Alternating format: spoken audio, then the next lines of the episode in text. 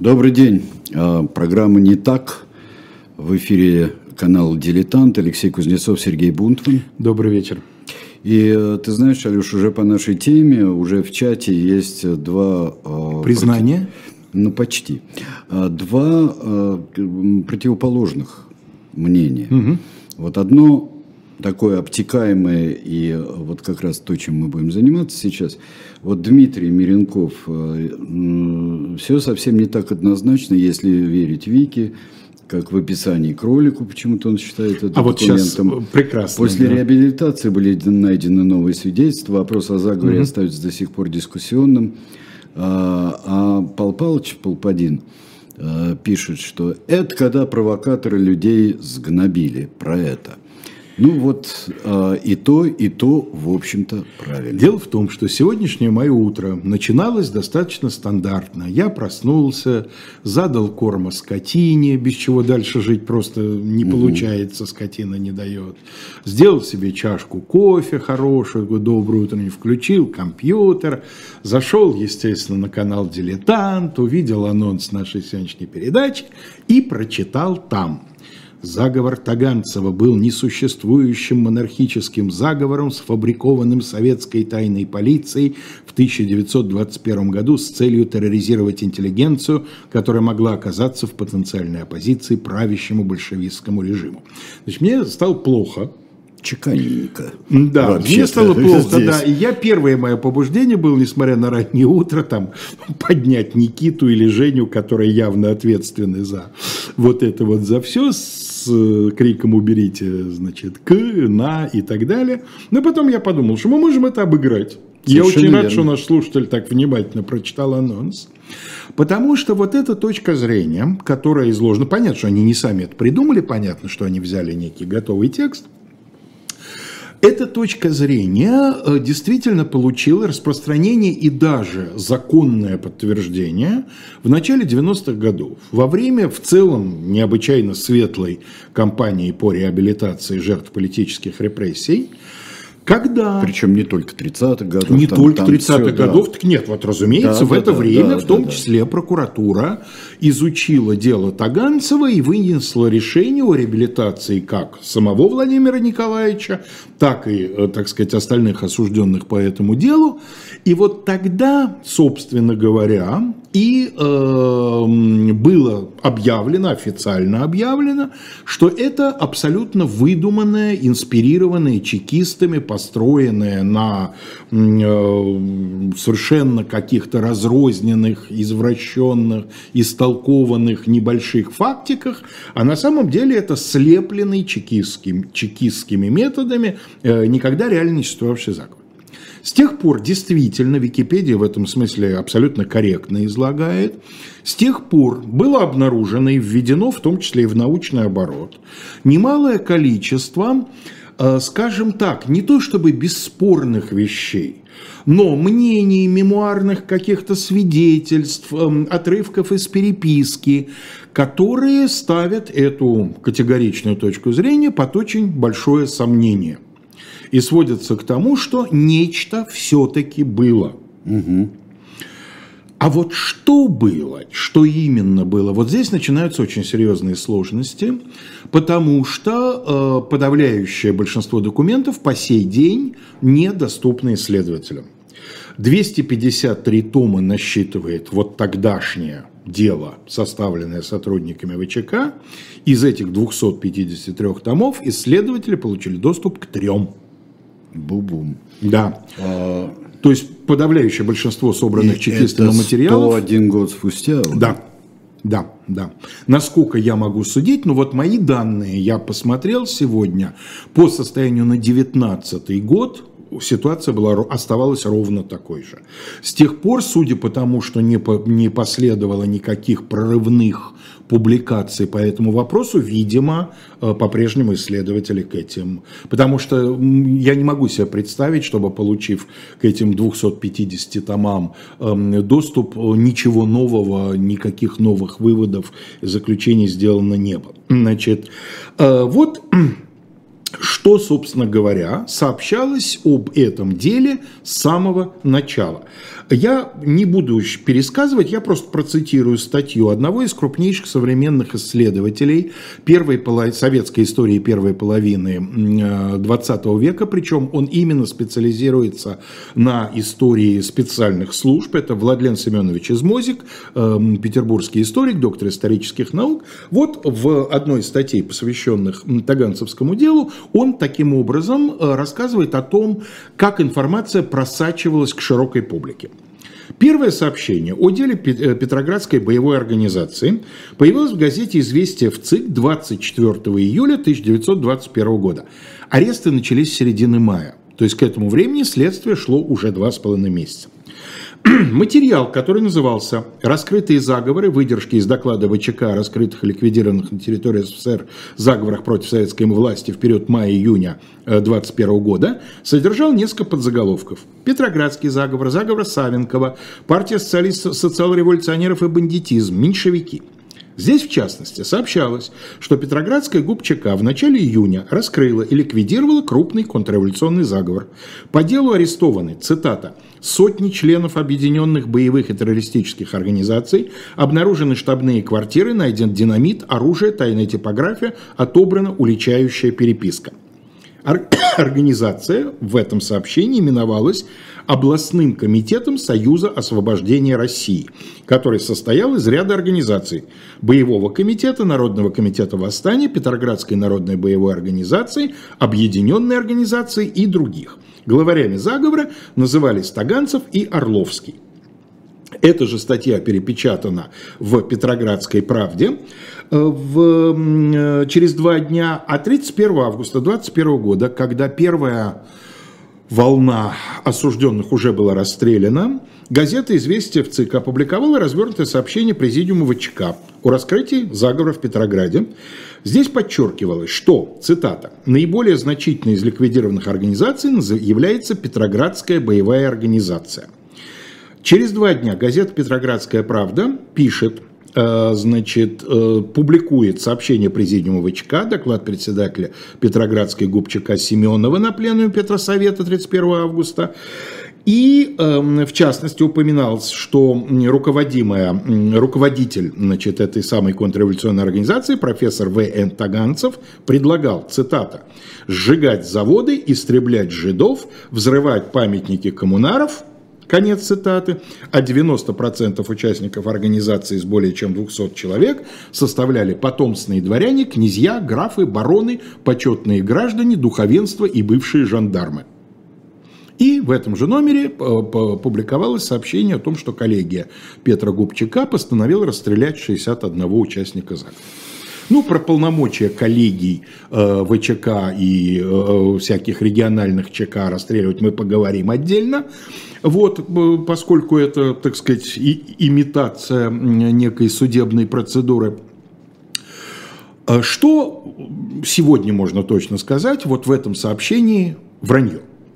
Вранье насчет состава организации. А, вот, да, там были люди, в том числе и с некими аристократическими титулами, но ничего похожего на 80% сегодня, когда более или менее есть некоторое представление о том, кого привлекли по этому делу, мы не наблюдаем.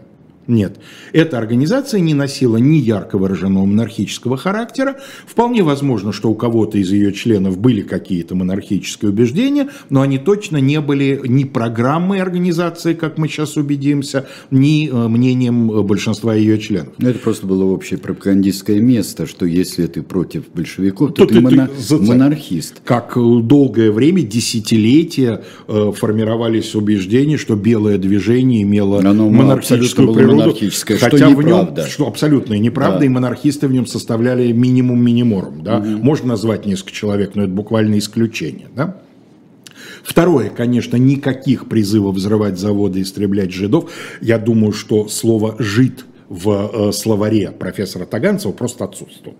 Да? Это был выходец из интеллигентнейшей семьи, человек абсолютно либеральных взглядов, и это, мягко говоря, не, не его терминология, и думаю, что не терминология, по крайней мере, большинства людей, игравших в организации какую-то значительную роль. Ну вот несколько слов надо сказать о Владимире Николаевиче Таганцеве. Э, Саш, дайте нам, пожалуйста, первую фотографию. Перед вами его отец Николай Степанович Таганцев, выдающийся российский правовед, один из крупнейших специалистов в области уголовного права, человек, принявший активнейшее участие в составлении э, Российского уголовного кодекса, уложения о наказаниях уголовных и исправительных 1885 года, который эм, сегодня юристы оценивают как один из самых передовых в Европе для того времени. Человек, который э, много лет вел э, педагогическую деятельность, в том числе был профессором Московского университета и подготовил большое количество юристов человек, который был первопри, э, первоприсутствующим в Уголовном кассационном департаменте Сената, то есть на каком-то этапе все кассационные рассмотрения дел через его департамент проходили. Авторитетнейший специалист он жив в это время, да, как сказать, он переживет к несчастью своего сына. Мы с ним еще встретимся. Саш, дайте, пожалуйста, следующую нам фотографию. Ну, а э, это, собственно, сам Владимир Николаевич Таганцев, младший из сыновей Николая Степановича. Он э, был э, от рождения достаточно болезненным молодым человеком, э, значит, поэтому родители уделяли ему особенное такое внимание он закончил совершенно выдающееся среднее учебное заведение. В Петербурге он учился в школе Карла Ивановича Мая. О, да, на Васильевском острове. Да, на Васильевском острове. Школа несколько раз меняла адрес. Сначала она была на первой линии, в то время, когда Таганцев там учился, она была на десятой, а он закончил, и года через три она переехала на четырнадцатую линию, и вот обычно публикуется ее фасад именно вот этого да, у них прекрасный здания. музей, кстати, до сих пор. Да, потому что институт э, научный, который там располагается, очень ценит и бережет вот эту вот страницу истории зданий, и с их помощью, инициативой этот музей существует. Так вот, педагогические принципы несколько школы Карла Мая. Дело в том, что обычная российская гимназия того времени, в общем-то, была запрограммирована на подготовку в основном чиновников – трудолюбивых, трудоспособных, умеющих э, работать с документами, послушных, чинопочитательных, искательных, да, то есть вот таких вот ну, этом хороших... Давала, давала хорошую базу для да, памяти, хорошую базу знаний, для памяти, да, тренированную, да. организованную, но в любом случае ученик-гимназист – это глина в руках преподавателя, инспектора, директора, да, почитайте наставников своих. Вот какие педагогические принципы, например, были положены в основу э, школы Карла Ивановича Мая, ученика и соратника Ушинского, человека совершенно передовых даже для нынешнего времени взглядов. Сперва любить, потом учить. Нельзя всех и каждого стричь под один гребень. Действовать следует разумно, применяясь к свойству предмета личности, степени развития учеников и учителей. Ум, нравственные качества, эстетическое чувство воли и здоровья ученика в равной степени должны быть заботой учителя. Ценны не голые сведения, а внутренняя просвещенность, чутье правды, сила воли.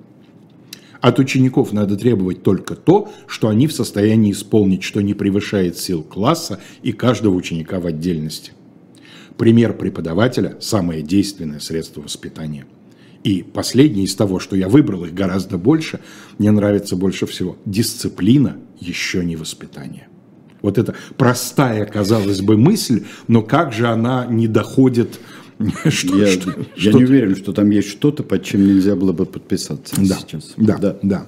И вот э, после того, как он закончил это выдающееся учебное заведение, он поступил в Петербургский университет, там же, на Васильевском острове, блестяще закончил механико-математический факультет, а дальше он становится географом. И вот в тот момент времени, когда мы его, собственно, сказать, с ним знакомимся, уже при советской власти, он возглавляет а, сопропелевую комиссию. То есть, подождите. Саш, дайте нам, пожалуйста, следующую фотографию. Вот, собственно, перед нами тот самый сопропель. Это донные отложения животного и растительного происхождения – которые являются ценным сырьем для двух, ну скажем так, отраслей. Для сельского хозяйства, потому что это природное удобрение, и для медицины, потому что э, является источником определенных, э, так сказать, э, полезных субстанций. И вот э, наш герой был большим энтузиастом использования этого ценного природного материала в различных хозяйственных значит, нуждах. И в имении, которое до революции принадлежало Таганцевым, на юге нынешней Ленинградской области, если не ошибаюсь. Вот он на тамошних озерах э, э, значит, занимался изучением свойств этого э, материала и эм, всячески продвигал, значит, и даже когда вот эм, Ленину начнут со всех сторон докладывать о том, что вот арестован Таганцев и так далее, в одной из его, а Владимир Ильич, надо сказать, будет несколько раз реагировать на действия ЧК в этом деле, и просить разобраться, не торопиться и так далее. В частности, он скажет, что вот, да, вот молодой ученый, Таганцеву за 30 э, с небольшим, и сопропель ценное, так сказать, дело, так что, товарищи, там, не перегибайте палку, да, полезный человек. Но об отношении Ленина к этому делу мы еще обязательно поговорим. В 19 году Петроград находится под угрозой, ну, с точки зрения советской власти, под угрозой захвата войсками Юденича. И кажется, что это совершенно не, неостановимо, потому что Юденичу до Петрограда, собственно, его офицеры в бинокле в хорошую погоду уже наблюдают значит, купола Исаакиевского собора и другие высокие и заметные приметные строения Петрограда. Но, да, естественно, что, как это всегда бывает, в городе оживляется то, что через 20 лет во время гражданской войны в Испании назовут пятой колонной, то есть люди, которые ждут э, прихода э, значит, белогвардейцев и, более того, готовы этому по мере своих сил содействовать. После того, как Юденича все-таки отбили и Петроград отстояли, в городе э, Петроградская ЧК начинает активную работу по разработке и ликвидации вот этого белогвардейского подполья. И довольно большое число людей, вполне вероятно, что кто-то совершенно безвинный, что называется, до кучи, будут репрессированы, разгромлено несколько э, организаций крупных, с десяток организаций поменьше – в этом же 19 году э, сам Владимир Николаевич Таганцев на некоторое время оказался в тюрьме, но не по контрреволюционному делу, а он из своего бывшего имения, где он занимался этим самым сопропелем, своим коллегам в голодающем Петрограде, запаковав это как образцы сопропеля, отправил несколько мешков картошки. Это дело вскрылось, а напомню, что полностью ВЧК называлась Всероссийская чрезвычайная комиссия по борьбе с контрреволюцией и саботажем. Да, и спекуляцией. А да, спекуляция, саботаж, да, спекуляция, да. Ну, в конечном итоге именно так сказать, упирая на ценность его как специалиста для молодого советского государства, таганца освободили. Вот думаю, что этот опыт в купе с тем, что несколько хорошо знакомых и близких ему людей оказались репрессированы в 19 году значит, эм, по делам вот этих вот проюденческих организаций, привело его в конечном итоге к мысли о том, что необходимо активно бороться против советской власти но бороться под какими лозунгами? Вот э, в этом самом вранье, которое э, мы уже оценили с вами лето 21 года, насчет монархизма, конечно, было сказано абсолютно неправда. Потому что на самом деле значит, э, программа организации включала в себя следующие вещи. Установление народоправства. То есть демократической системы с использованием достижений советского строя. Таганцев исходил из того, что да, советы далеки от идеала, но это реальная форма народовластия, которая действительно изначально выдвинута снизу, поэтому надо использовать их преимущества, но для этого нужно ликвидировать все власти в них большевиков. То есть очень напоминает э, то, что было в начале э, года 21-го. Абсолютно Кронштадтское верно. восстание, которое было и в Петрограде. Совершенно тоже. верно. И сейчас эта связь станет еще более очевидной. Перевыборы советов без давления э, значит, э, э, большевиков. Упразднение однопартийной системы, уравнивание политических партий и групп в правах, отказ от восстановления привилегий частных владений, утраченных в революцию. Это гораздо краснее белых, да, потому что белые хотя и старались не формулировать это очень громко, понимая, что это оттолкнет массу крестьянства, но вообще-то, конечно, исходили из того, что некоторая реституция после их победы должна будет осуществлена. Передача земли крестьянам.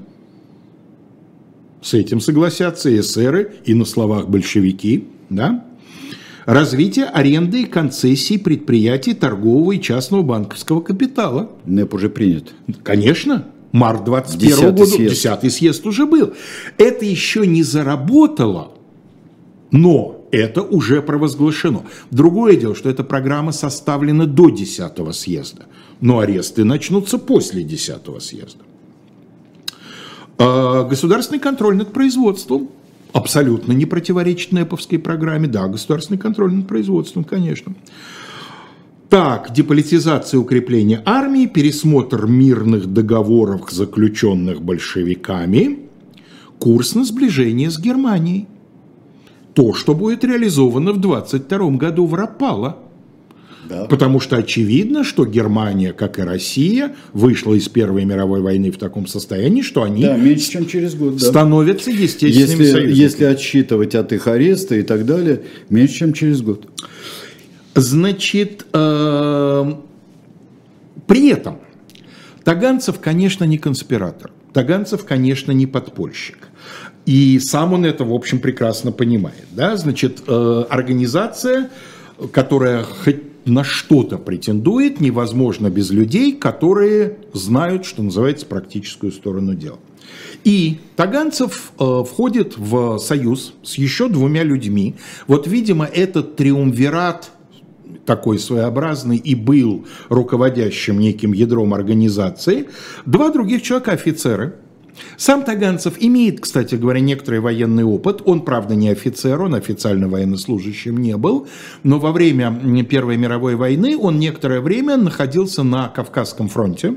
И как опытный географ он был назначен э, начальником вьючного отряда ну, то есть это некоторое количество, значит, вьючных животных и их погонщиков, которые в интересах армии, значит, осуществляли всякие там переброски всего необходимого. Вячеслав Григорьевич Шведов, подполковник артиллерии, и Юрий Павлович Герман, лейтенант артиллерии, видимо, флотский, поэтому и лейтенант. Они к этому времени будучи, так сказать, работая еще в свое время, во время юденического наступления, они были э, агентами финской разведки. И занимались они тем, они были курьерами. То есть они через границу ходили туда-обратно, доставляя различного рода донесения, переправляя деньги, так сказать, собирая информацию и так далее, и так далее, и так далее. Знал ли об этом Владимир Николаевич? Безусловно, знал. А вообще, надо сказать, что с одной стороны, вроде бы конспирация в организации была поставлена ну, разумно, то есть существовали небольшие группы, пятерки-десятки, да, там разное могло быть количество людей, но где-то в пределах десяти. Руководителю каждой группы, соответственно, только он знает членов своей организации, они знают только его. То есть в случае провала это должно было Э, всячески минимизировать э, возможную утечку информации. Но с другой стороны, с конспирацией было плохо, потому что в организации было немало людей, которые, в общем, серьезного представления о правилах конспирации не имели. И, видимо, чекисты об этой организации знали достаточно задолго, просто до поры до времени не придавали ей серьезного значения. Ну, например, одним из доверенных людей Таганцева, людей, на которых делался расчет после успеха так сказать, предприятия, которые, да, когда мы придем к власти, был очень известный военный специалист, военный теоретик, историк Андрей, генерал инфантерии, между прочим, Андрей Медардович Занчковский. Занчковский. Занчковский. Да. Но дело в том, что Занчковский, судя по всему, эм, имел некоторые отношения с советскими спецслужбами. У него сложная история личная во время гражданской войны. Он успел послужить в Красной армии, да, потом вроде как переправлял Деникину информацию и за это был репрессирован, но довольно быстро от него отвязались. Тоже наводит на всякие размышления. Занчковский мог быть одним из тех людей, через кого первичная информация о существовании Таганцевской организации достигла Э, ушей тех, кому это положено по долгу службы. Ну, а остальное, наверное, после небольшого перерыва у нас сейчас Да, мы сейчас сделаем реклама. перерыв, реклама, и потом еще пару объявлений у нас будет.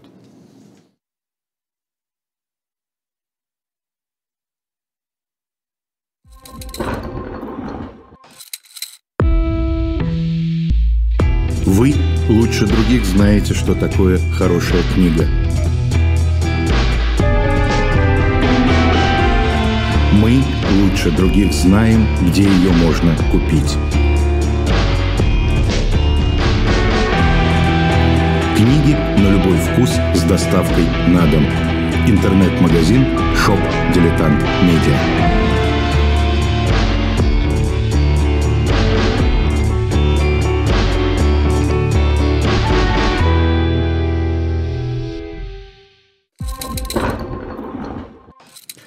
Продолжим это тем, наши предложения всевозможные и наши объявления, продолжим тем, что некоторое количество журналов «Мой район» у нас остались. Это те журналы, которые э, мы брали, в общем-то, часть тиража, и э, мы их сейчас э, вам предлагаем купить на shop.diletant.media. Эти вещи очень редкие, они скоро кончатся – мы уже подошли сейчас э, к распределили по авторам, то, что называется 120 район. Да. И останется у нас три штуки. Да. А, только. Может быть, конечно, подумаем, не сделать ли страшный район Арбат перенасыщенный сделать в двух томах, но это это уже другая история. А пока пользуйтесь случаем, есть и те, которые были давно изданы, и те, которые И пользуйтесь тем, недавно. что на шоп «Дилетант Медиа» истекают последние часы затишья перед бурей, а буря – это возвращение Алексея Венедиктова да, из да, да, европейского да, турне, да, а он обычно возвращается заряженный, да, да, так да. сказать, горением, энтузиазмом, да. это значит, что шоп начнет с утроенной энергией выбрасывать да. новые так что предложения. Сейчас, э, сейчас добирайте, дорогие друзья. Добирайте, Посма- да. Только... Посмотрите внимательно, прокручивайте. Э, Потом поди найди все это дело. Предложения. Вот. У меня один вопрос. Может быть, я что-то пропустил сейчас. Угу. Я не говорю об этом изложении целей, способов и задач организации боевой там, и так далее, изложенной в сообщении большевистском. А каким способом они собираются взять власть? Значит, вот э, ЧК начала всерьез интересоваться организацией после февральских и мартовских событий в Петрограде 2021 года. Ты совершенно правильно узнал моментально, конечно, вот первую же да, строку их программы э, «Советская власть, но без засилия большевиков». Конечно, это то, что было на э, площади Кронштадтской, так сказать, произнесено на митингах участниками того, что советская власть называла кронштадтским мятежом. А еще раньше, в феврале 2021 года, в Петрограде были рабочие волнения. Да. И рабочие Это помимо... Связано, конечно, связано, потому да. что рабочие помимо чисто экономических, так сказать, требований, да, они выдвигали тот же самый лозунг дебольшевизации Советов. Причем речь не шла о советах без коммунистов. Речь шла о советах без монополии коммунистов. Да? Коммунисты должны были стать одной из партий и пользоваться тем влиянием, которое им готовы оказать. То есть так же, как, э, например, учредительное собрание не предполагало, что там, например, не будет большевиков. Их и было там почти четверть, да, около ну, да. 25%. Другое дело, что эсеров было больше, это, так сказать, с точки зрения большевиков развязывало им руки для репрессий в отношении учредительного собрания. И вот, судя по всему, А, опять же, пока вот дело, основное дело является секретным, ни о чем категорически говорить нельзя, но сегодня картина выглядит так, что у организации были связи с рабочими организациями Петрограда и с кронштадтскими матросами. И, видимо, предполагалось некое совместное выступление. Дело в том, что кронштадтское восстание явно совершенно произошло раньше, чем его логично было поднять и как, видимо, планировалось изначально. Ведь что дало возможность быстро, сравнительно быстро этот мятеж подавить? Э, то, что э, лед, да, когда на штурм Кронштадта шли по льду. И то.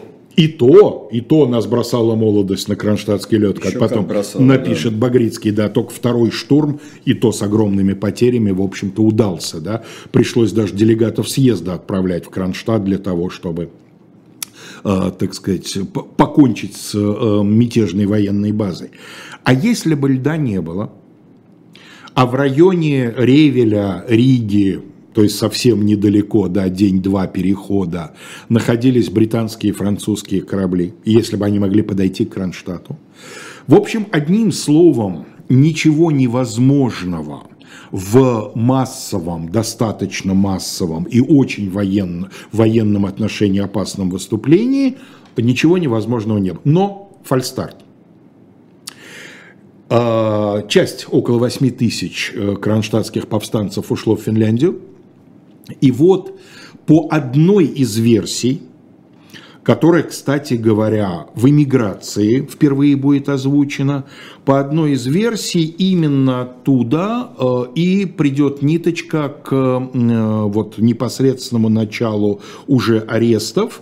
Значит, э, называют в качестве возможного человека, который выдал организацию значит, чекистам, эм, одного из вот этих вот кронштадтских моряков, который, значит, э, то ли с самого начала был агентом ЧК, то ли э, конспиративно прибыл в Петроград в мае, попался и дал, соответственно, соглашение, э, то есть э, заключил соглашение о том, что он готов сотрудничать под сохранение жизни. В общем, так или иначе, по одной из версий э, их выдал э, значит, человек по э, фамилии Паськов, боцман с линкора, с одного из мятежных линкоров, э, с линкора Петропавловск. Вот он будучи одним из курьеров между э, кронштадтцами в Финляндии и Петроградом, вот, так сказать, э, по тем или иным причинам выдал какую-то информацию первичную чекистам. По другой информации, значит, здесь сыграет свою роль Эм, гибель э, на границе, при попытке перехода границы одного из руководителей организации Германа. Он в мае 21 года был э, пограничниками, советскими пограничниками застрелен, и вроде как при нем нашли какие-то документы, которые позволили уточнить списочный состав и руководителя организации. Так или иначе, э, в середине мая начинаются аресты, в конце мая будет арестован Владимир Владимир Таганцев.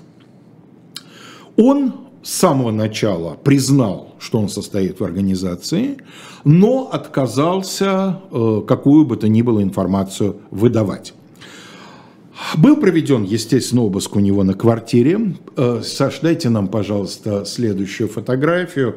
Значит, вот перед э, нами Надежда Феликсовна Таганцева, это жена его.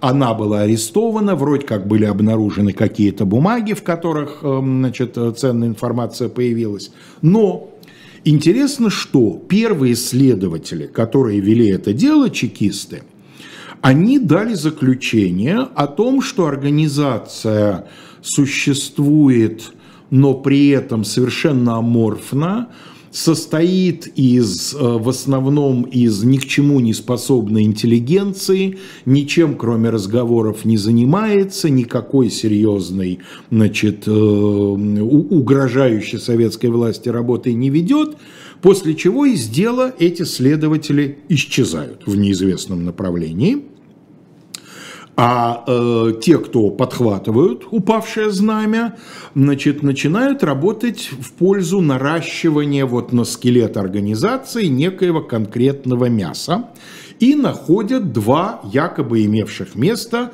террористических выступления. 1 мая, в день соответственно, праздника трудящихся, прямо на Дворцовой площади в Петрограде сгорели, явно совершенно в результате поджога, деревянные конструкции, которые были, при, при, ну, трибуны, да, вот, так сказать, которые были приготовлены для а, значит, первомайской демонстрации. Якобы это сделали члены организации. А 15 мая, когда отмечался День рабоче-крестьянского Красного флота, еще более возмутительное значит, э, событие произошло. Э, колонна значит, моряков шла по, э, по Петрограду, поравнялись с памятником, вот я забыл, кому, то ли Урицкому, уже убитому, естественно, к этому времени. В общем, какому-то из новых памятников, кому-то из жертв революции, положили букет сирени, 15 мая, в том году сирень уже была, угу. в этом году у нас в Москве 15 мая сирени не было, подозреваю, что в Петербурге тоже. Положили букет сирени, колонна двинулась дальше, взрыв, значит, у памятника отлетает нога, вот это якобы, так, ну, Понимаете как? С одной стороны, это, безусловно, конкретные происшествия, и, безусловно, они не выдуманы, потому что в городе такая вещь не может пройти незамеченной. Понятно, что они знают тысячи людей, но, с другой стороны, как-то очень странно. Я бы сказал, что по мне это больше похоже вот как раз на провокацию. Вот это.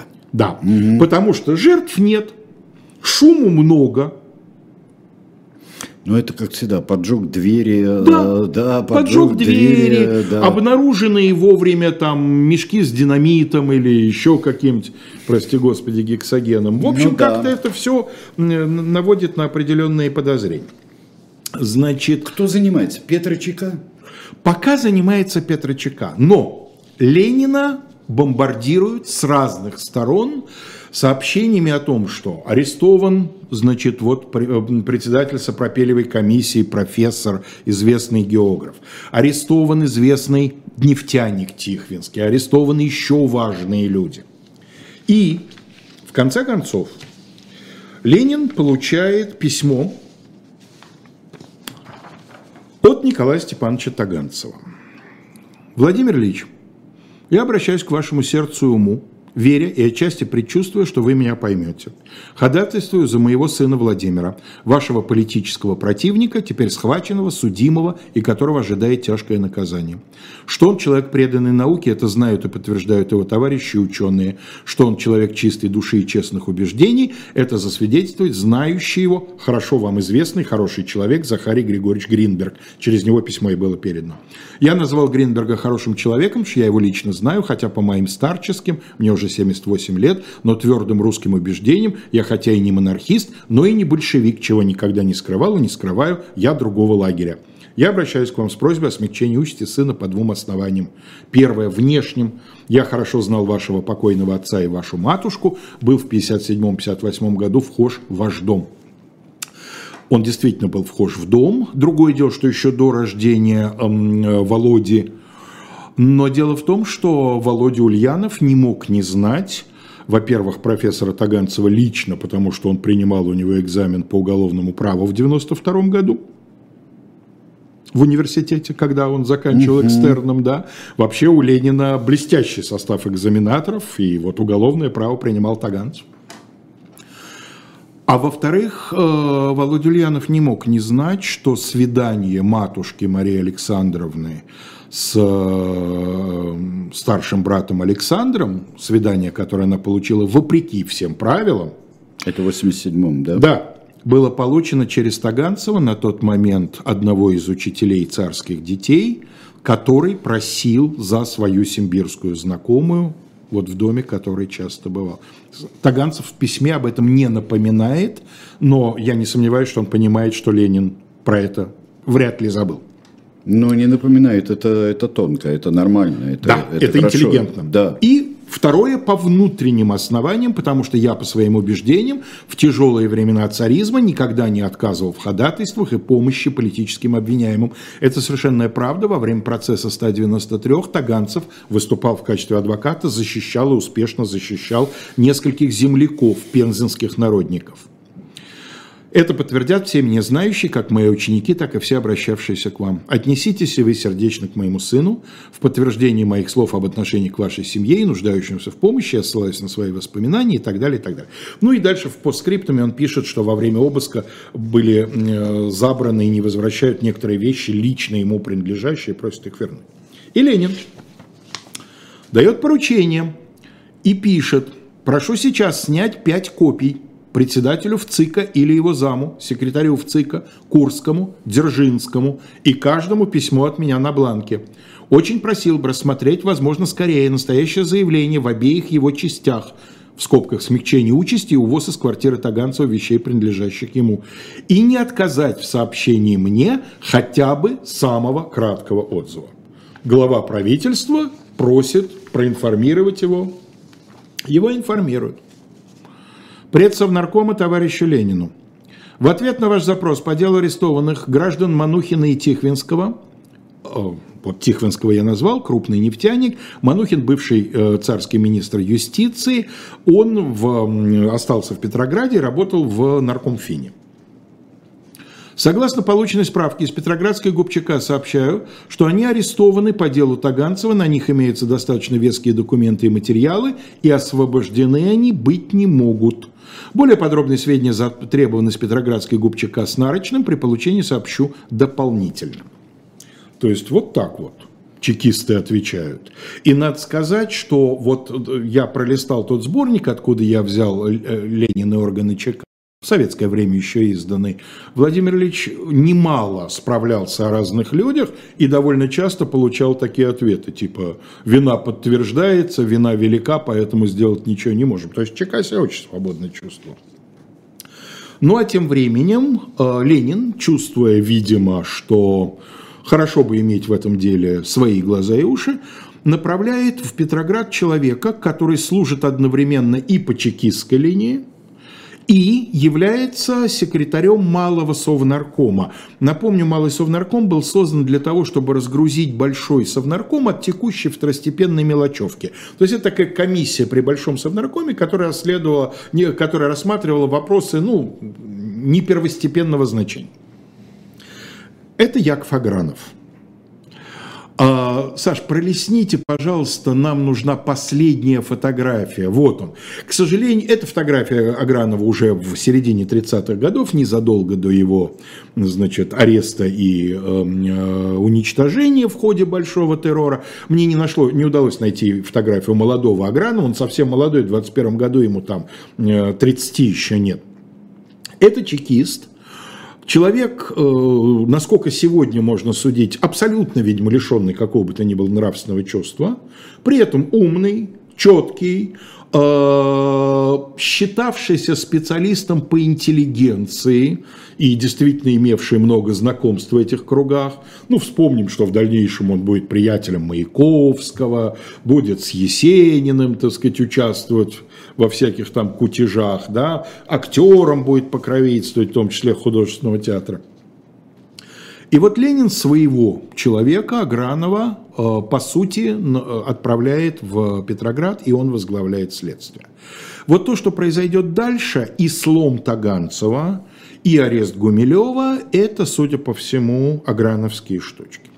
Вот так получилось, что сегодня, два часа назад, у нас с Калоем Ахельговым в «Были о правах» была тема досудебной сделки с правосудием. Да, да, да. Так вот, собственно говоря, ноу-хау Агранова заключается в том, что он предлагает молчащему Таганцеву, который не называет имен, ничего, он ему предлагает сделку с правосудием. Вы же понимаете, что мы совсем не отпустим, но что э, я обещаю, что, судя по всему, он пообещал, что не будет смертных приговоров. Он пообещал... И ему, и другим. Вообще, никому, Вообще, да. То да. есть по этому делу не будет да, смертных да, да, приговоров. И второе, он, видимо, пообещал, что не будут цепляться к мелочам, и людей, которые только слегка прикосновенны к организации, вообще не тронут. Да? А тех, кто прикосновенен более серьезно, ну, их ждет сравнительно значит, такая э, мягкая санкция. И, видимо, под влиянием этого, потому что Таганцев уже пытался покончить с собой. Он э, скрутил из полотенца жгут, попытался в камере повеситься, но вовремя заметили, вынули, вынули его из петли. И вот буквально на следующий день он начинает давать показания. Вот, например, что он дает на Гумилева. Потом Таганцева, уже казненного, будут, в том числе в эмигрантской среде, всячески обвинять в том, что вот он нашего поэта сдал, а без него ничего бы не было. Вот что, собственно говоря, какие показания Агранов записал за Таганцевым по Гумилеву. Поэт Гумилев после рассказа Германа, вот того Германа офицера, застреленного mm-hmm. на границе, обращался к нему в конце ноября 20-го. Гумилев утверждал, что с ним связана группа интеллигентов – то есть Гумилев общался с Германом. С ним они вместе на Северном фронте воевали в Первую мировую. То есть, по-моему, они были даже лично знакомы до всего. Э, группа интеллигентов, которой он сможет распоряжаться и которая в случае выступления согласна выйти на улицу. Но желал бы иметь в распоряжении для технических надобностей некоторую свободную наличность. Таковой у нас тогда не было. Мы решили тогда предварительно проверить надежность Гумилева, командировав к нему Шведова, подполковник царской армии, которого я упоминал, его застрелят при задержании. Он будет отстреливаться, убьет двух чекистов, но и его застрелят. Для проверки и установления связи Шведов предложил ему помочь нам, если представится надобность в составлении прокламации. А вот дальше очень интересно. Гумилев согласился, сказав, что оставляет за собой право отказываться от тем, не отвечающих его далеко неправым взглядам. Гумилев был близок к советской ориентации. Все, что мы знаем о Гумилеве, свидетельствует о том, что он не был близок к советской ориентации. То есть Таганцев его явно совершенно выставляет... А имя Гумилева уже появлялось. Да, да, имя Гумилева, да. да. Имя Гумилева появилось, и поэтому Агранов адресно спрашивает. Не Таганцев впервые называет имя Гумилева. Вопрос приходит от следователя. И, собственно, судя по этим показаниям, что пытается сделать Таганцев, он пытается сказать, да, он в организации был, но смотрите, он гораздо большей степени, так сказать, ближе к вам, чем к нам. Да? И потом, в чем его вина-то? Шведов мог успокоить, что мы не монархисты, а держимся за власть советов. Не знаю, насколько Гумилев мог поверить этому утверждению. Через несколько дней пал Кронштадт.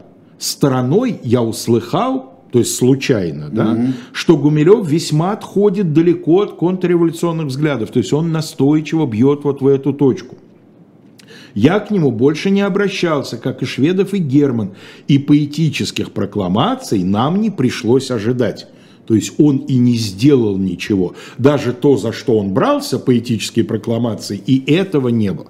Ну и в конце концов, э, в чем, собственно, вина Гумилева? А мы ему дали вот для его деятельности, он попросил денег, мы ему дали 200 тысяч рублей, не очень большая сумма в эти инфляционные годы.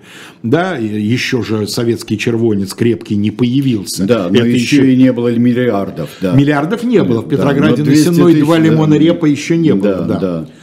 И, внимание, к вопросу о возможностях, да, захваченной типографии и всем прочем, еще Гумилеву нашли ленту для пишущей машинки. Да. Это, так сказать, к вопросу о множительной технике. Похоже, что в этой истории появляется еще один человек, который хорошо известен тем, кто увлекается советским кино 60-х, 70-х годов. Саш, дайте нам, пожалуйста, там есть такая маленькая, к сожалению, фотография. Нет, вот это. Вот это. Да. Нет фотографий более хорошего качества, поэтому, ну, что есть, то есть. Э, наиболее известная из э, фамилий этого человека, у него их очень много, это либо Оперпут, либо Стауниц. Стаунец. Конечно.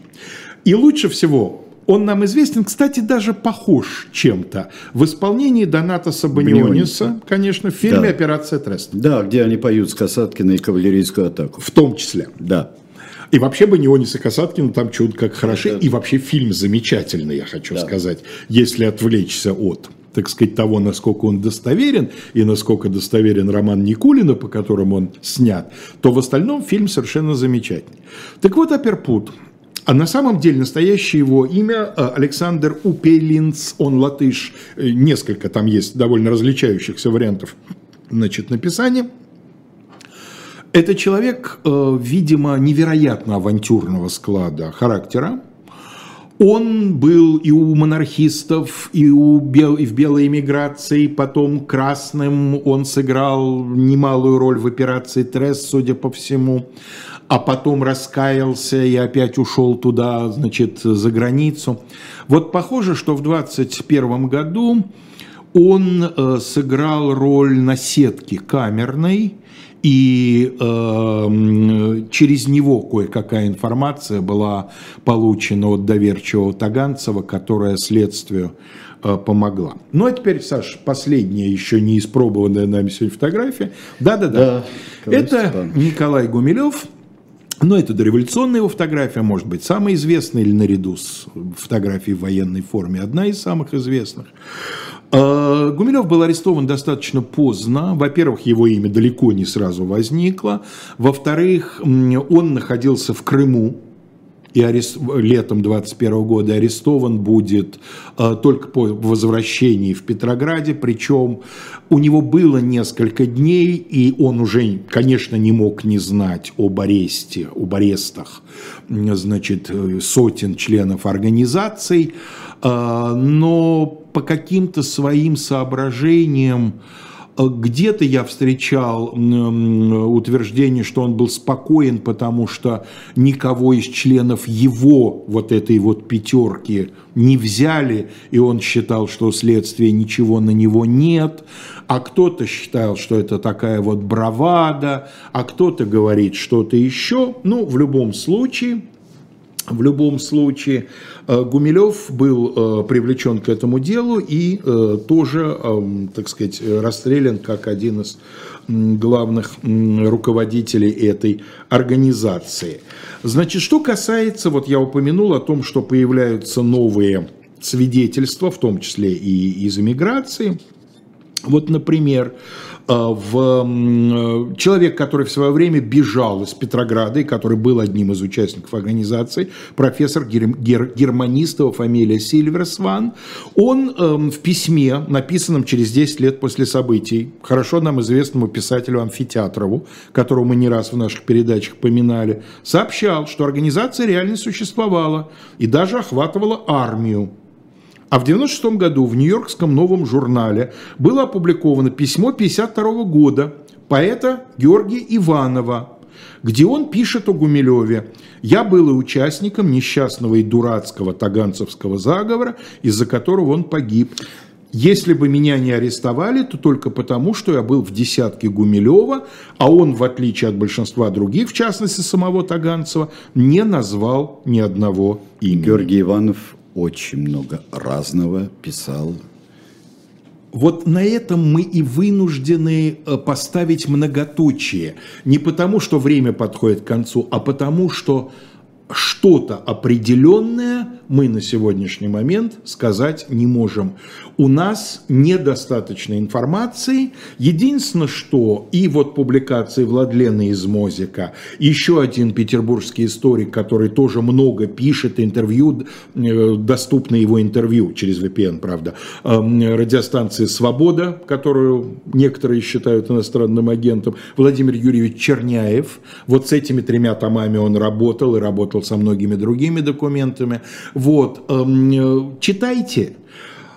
На сегодняшний момент я бы сказал так. Что-то было, некая группа людей, которые а, ставили Причем перед собой... близки к, до, к достаточно левым. Да, вполне близки розовые. к тому левые демократы, вполне которые близки были к идеям и учредительного собрания, и к идеям То есть действительно похоже на такую интеллигентскую в основном да. организацию. Сбоку припел по Гумилев.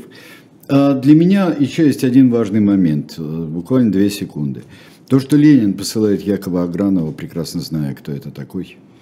Ленин, Здесь... в конце концов, даст ответ, что ничего сделать не можем, вина велика, а... тяжела и так далее. Я не уверен, что Ленин знает того Агранова, которого знаем мы. Не знаю. Не знаю, мне кажется, ему хотелось быть и, и а, по отношению к Таганцеву-старшему а, быть каким-то лояльным, да, лояльным. Лояльным вполне. Может быть. И не знает. хотелось а, а, мешать, а, мешать чекистам. Чекистам, чекистам да. ему точно не хотелось да, мешать. Делать, а, Важное делать то, что они делают, дело, да. а то они где-нибудь маху дадут в более важных и реальных делах. Да. Да, и не наведут страху. Спасибо большое. А, в следующий раз у нас тоже очень интересное дело будет. Да. А, мы о нем потом расскажем. Да, сейчас да. не скажем. Хотя сейчас знаем, хотя знаем, хотя да, знаем. Зато я скажу сейчас, что на живом гвозде в 19 часов Татьяна Лазарева и а, берет у нее интервью, то есть Саша особое Плющев. мнение, Саш Плющев, да. А, вот Money Talks, как всегда, Маша Майерс и Евгений Коган а, в 20.05. Пастуховские четверги на этот раз а, с Владимиром Пастуховым будет мой партнер Айдар Ахмадеев. И Один Дмитрий Быков, после того, как он отодинничает, будет 23 часа, тема уроков литературы. Чехов и литература абсурда. Так что слушайте, пожалуйста. Всего доброго.